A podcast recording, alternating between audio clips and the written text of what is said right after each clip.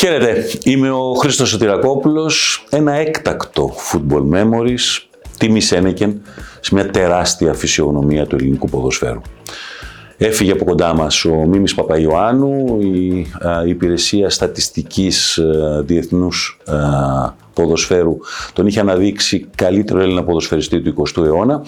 Εγώ δεν στέκομαι ούτε στα νούμερα, ούτε στις αναδείξεις από πλευράς των διάφορων εταιριών, ούτε από πλευράς του πόσα μας έπαιξε, πόσα γκολ έβαλε. Θα σας πω ορισμένα πράγματα από την εικόνα που είχα βλέποντας τον Μίμη Παπαϊωάννου να παίζει μπάλα και μια-δύο έτσι προσωπικές στιγμές, καταπληκτικές στιγμές που είχαμε. Άλλωστε ήταν από τους ανθρώπους που ε, όσο περνούσαν τα χρόνια είχα μια πάρα πάρα πολύ καλή σχέση. Κατά καιρούς ε, συναντιόμασταν, πίναμε ένα καφέ, τα λέγαμε, με τίμησε, πήγαινε σε σπάνιες ε, εκδηλώσεις για να μιλήσει. Μπορεί να ήταν εκεί, αλλά δεν έπαιρνε ποτέ το λόγο. Μίλησε σε ένα από τα βιβλία μου το 2011 ε, της Κυριακής τα είδωλα λίγο ήταν το βιβλίο και μέσα είχα μια ιστορία με το πώς τον Μίμη Παπαϊωάννου όταν ακόμα α, τελείωνα το σχολείο και συνεργαζόμουν σε μια εβδομαδιαία εφημερίδα την μπάλα.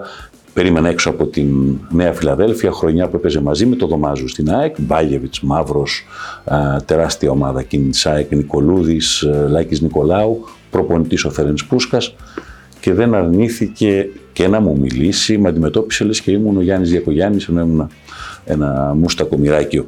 Ε, ο Μίσο Παπαγιάννου που γεννήθηκε το 1942 ε, στην ε, Νέα Νικομίδια, εκεί που βγήκαν πάρα πολύ όλη η περιοχή, έβγαλε πολύ μεγάλους ποδοσφαιριστές.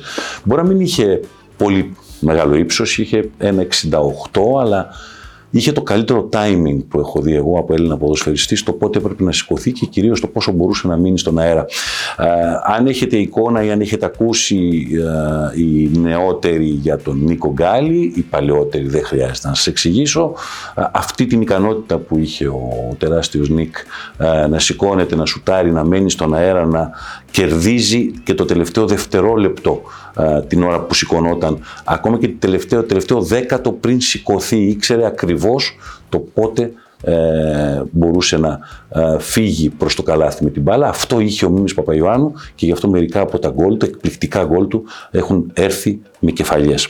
Ε, έπαιξε στην ΑΕΚ από το 1962 μέχρι το καλοκαίρι του 1979 όταν αποχώρησε μετά από δύο συνεχόμενα πρωταθλήματα που πήρε η ΑΕΚ το 1978 και το 1979 σηκώνοντας ακόμα έναν τίτλο στην καριέρα του. Σε 480 συμμετοχές πέτυχε 234 γκολ. Πήγε και στο Παγκύπριο μετά μια χρονιά παίζοντας με 17 παιχνίδια, πετυχαίνοντας και εκεί 5 γκολ. Στην εθνική ομάδα πρωτόπαιξε το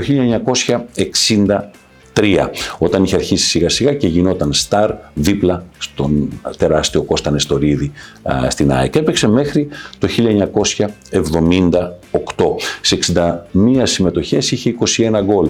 Για χρόνια ήταν ο πρώτος σκόρερ του εθνικού μας συγκροτήματος μέχρι που τον ξεπέρασε ο Νίκος Αναστόπουλος.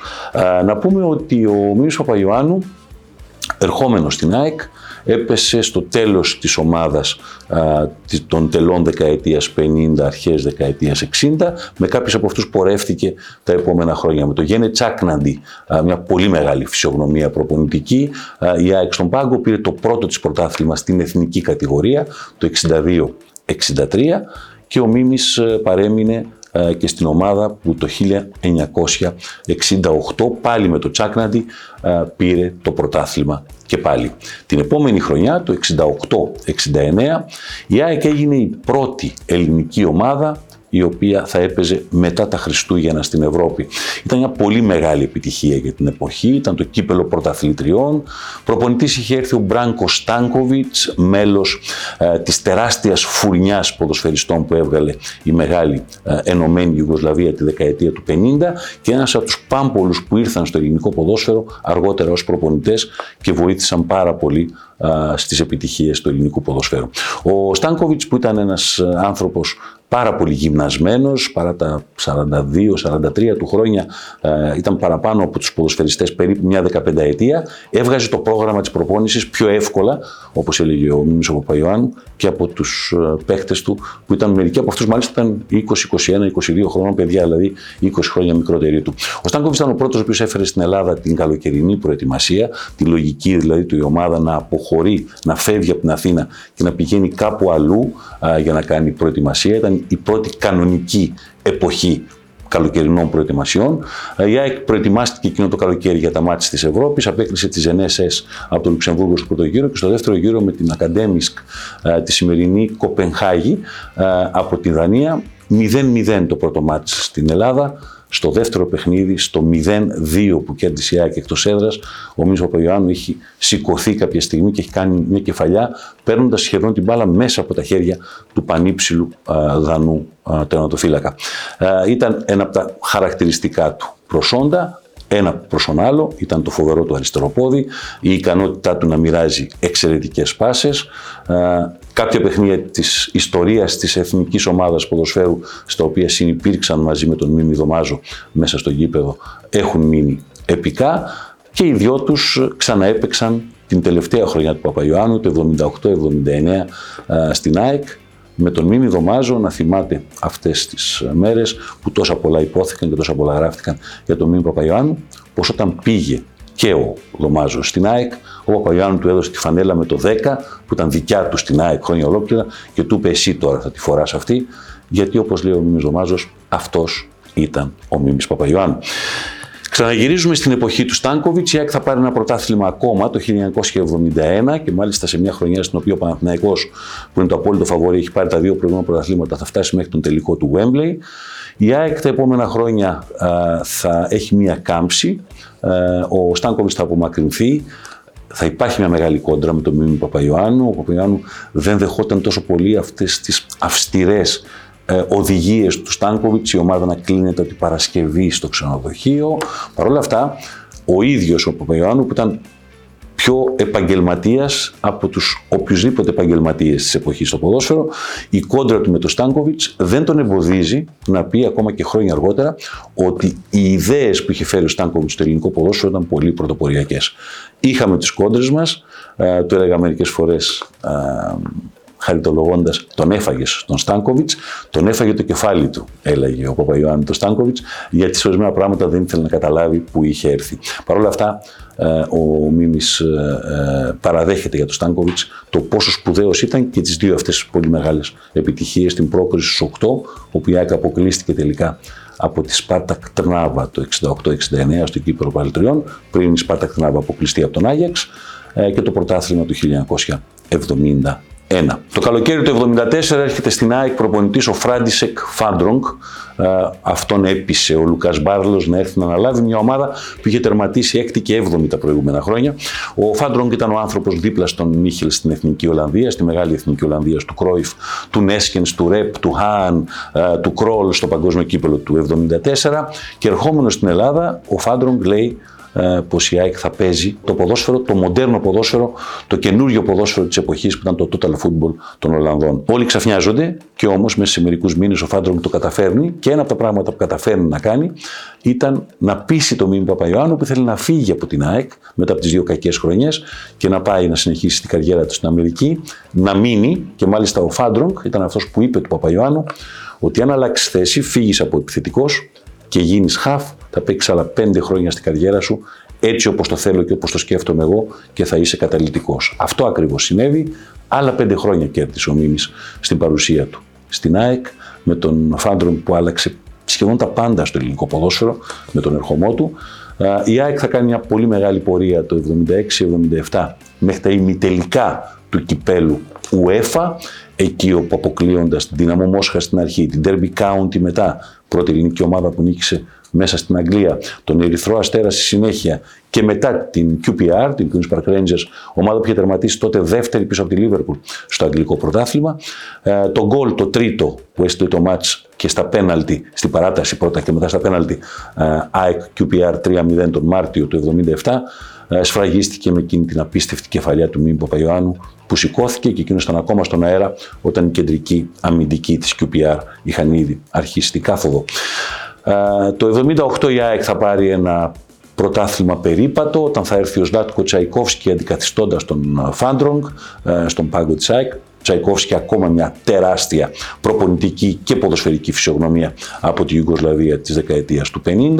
Η ΑΕΚ θα πάρει εκείνο το πρωτάθλημα πάρα πολύ άνετα. Ο Μίσο Παπαγιάννος σκέφτεται να σταματήσει γιατί ήδη είχε αρχίσει και είχε μικροενοχλήσεις τραυματισμών γιατί ακόμα ένα σημαντικό πράγμα για τον Μίμη Παπαϊωάννου δεν είχε ποτέ σημαντικό τραυματισμό στην καριέρα του και είναι φοβερό αυτό για τα 17 χρόνια που ήταν σε υψηλό επίπεδο. Ε, ο Φέρενς Πούσκας που ήρθε το καλοκαίρι του 1978 στην ΑΕΚ ως προπονητής και έφερε και τον Μίμη Δωμάζο ε, που είχε απομακρυνθεί ε, από τον Παναθηναϊκό έπεισε τον Παπαϊωάννου το δίδυμο, το συγκεκριμένο, θα μπορούσε να οδηγήσει την ΑΕΚ σε ακόμα μεγαλύτερες επιτυχίες. Ο Παπαϊωάννου δέχτηκε να μείνει ακόμα μια χρονιά και έπαιξε καταπληκτικό ποδόσφαιρο ε, και μερικά από τα παιχνίδια της μνημονεύονται ακόμα και σήμερα. Μια ομάδα με τον Μπάγεβιτς και με τον Μαύρο στην επίθεση και τον ε, ε, Δωμάζο και τον Παπαϊωάννου σε πάρα πολλά παιχνίδια να είναι ακριβώς από πίσω τους. Καταλαβαίνει κανείς τι ποδόσφαιρο παρακολούθησαν οι φίλοι της ΑΕΚ και γενικώς οι Έλληνες φίλοι αυτοί εκείνη την εποχή.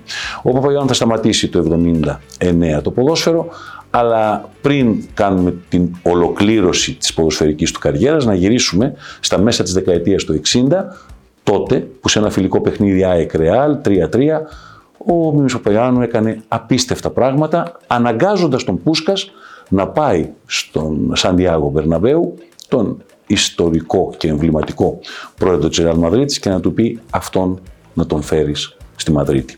Η ΑΕΚ δέχτηκε μια πρόταση 4 εκατομμυρίων δραχμών, αλλά δεν άφησε τον Παπαϊάνου να φύγει και να πάει να βρει σε μια πολύ καλή ποδοσφαιρική ηλικία πιθανώς την αποθέωση στη Μαδρίτη. Του είπαν από τη διοίκηση της ΑΕΚ και μεταξύ μας δίκιο είχαν για την εποχή και έτσι όπως λειτουργούσε το σύστημα στο ελληνικό ποδόσφαιρο ότι εσύ θα φύγεις και θα πας στη Μαδρίτη, του είπε κάποιος παράγοντας. Εμείς όμως οι ζωές μας και οι δουλειές μας είναι στην Ελλάδα και εμείς δεν θα μπορούμε ούτε να βγούμε από τα σπίτια μας. Ο Μίμη Παπαϊωάννου μετά έφυγε, πήγε ένα διάστημα με τον Καζαντζίδη και τη Μαρινέλα στη Γερμανία, τα τραγούδισε μαζί τους.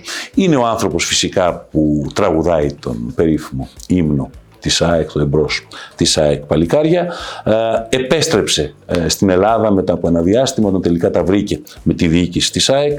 Ε, στην πορεία και στην καριέρα του, επαναλαμβάνω και μην το μετράμε ότι είναι λίγο, για παίχτη ο οποίος ήταν επιθετικός αλλά μετά γύρισε και χαφ, 234 γκολ, ήταν εκπληκτικό ότι κράτησε τόσα χρόνια το ρεκόρ του μέχρι να το ρίξει ο Θωμάς μαύρος από τη στιγμή που το πέτυχε ο Παπαϊωάννου. Ε, χρειάστηκαν άλλα 11 χρόνια από το 79 μέχρι το 90 για να το έχει καταρρύψει ο Θωμάς Μαύρος. Και μέχρι και σήμερα ακόμα είναι στην έκτη θέση ε, σε συμμετοχές και τρίτη θέση στους κόρες στην ιστορία της πρώτης εθνικής κατηγορίας.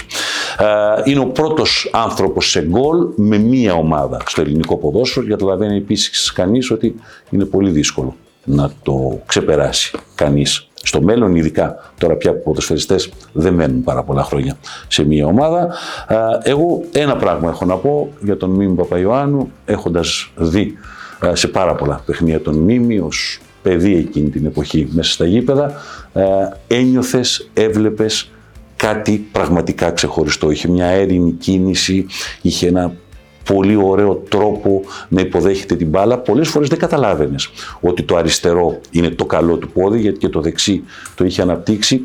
Επίσης σπάνιο για ποδοσφαιριστές της δεκαετίας του 60 και του 70 σε τέτοιο επίπεδο που δεν μπορούσες να πεις αν ε, το καλό του πόδι ήταν τελικά το αριστερό και κυρίως αυτή η φοβερή ε, ικανότητα που είχε να μένει στον αέρα και να παίρνει κεφαλιές.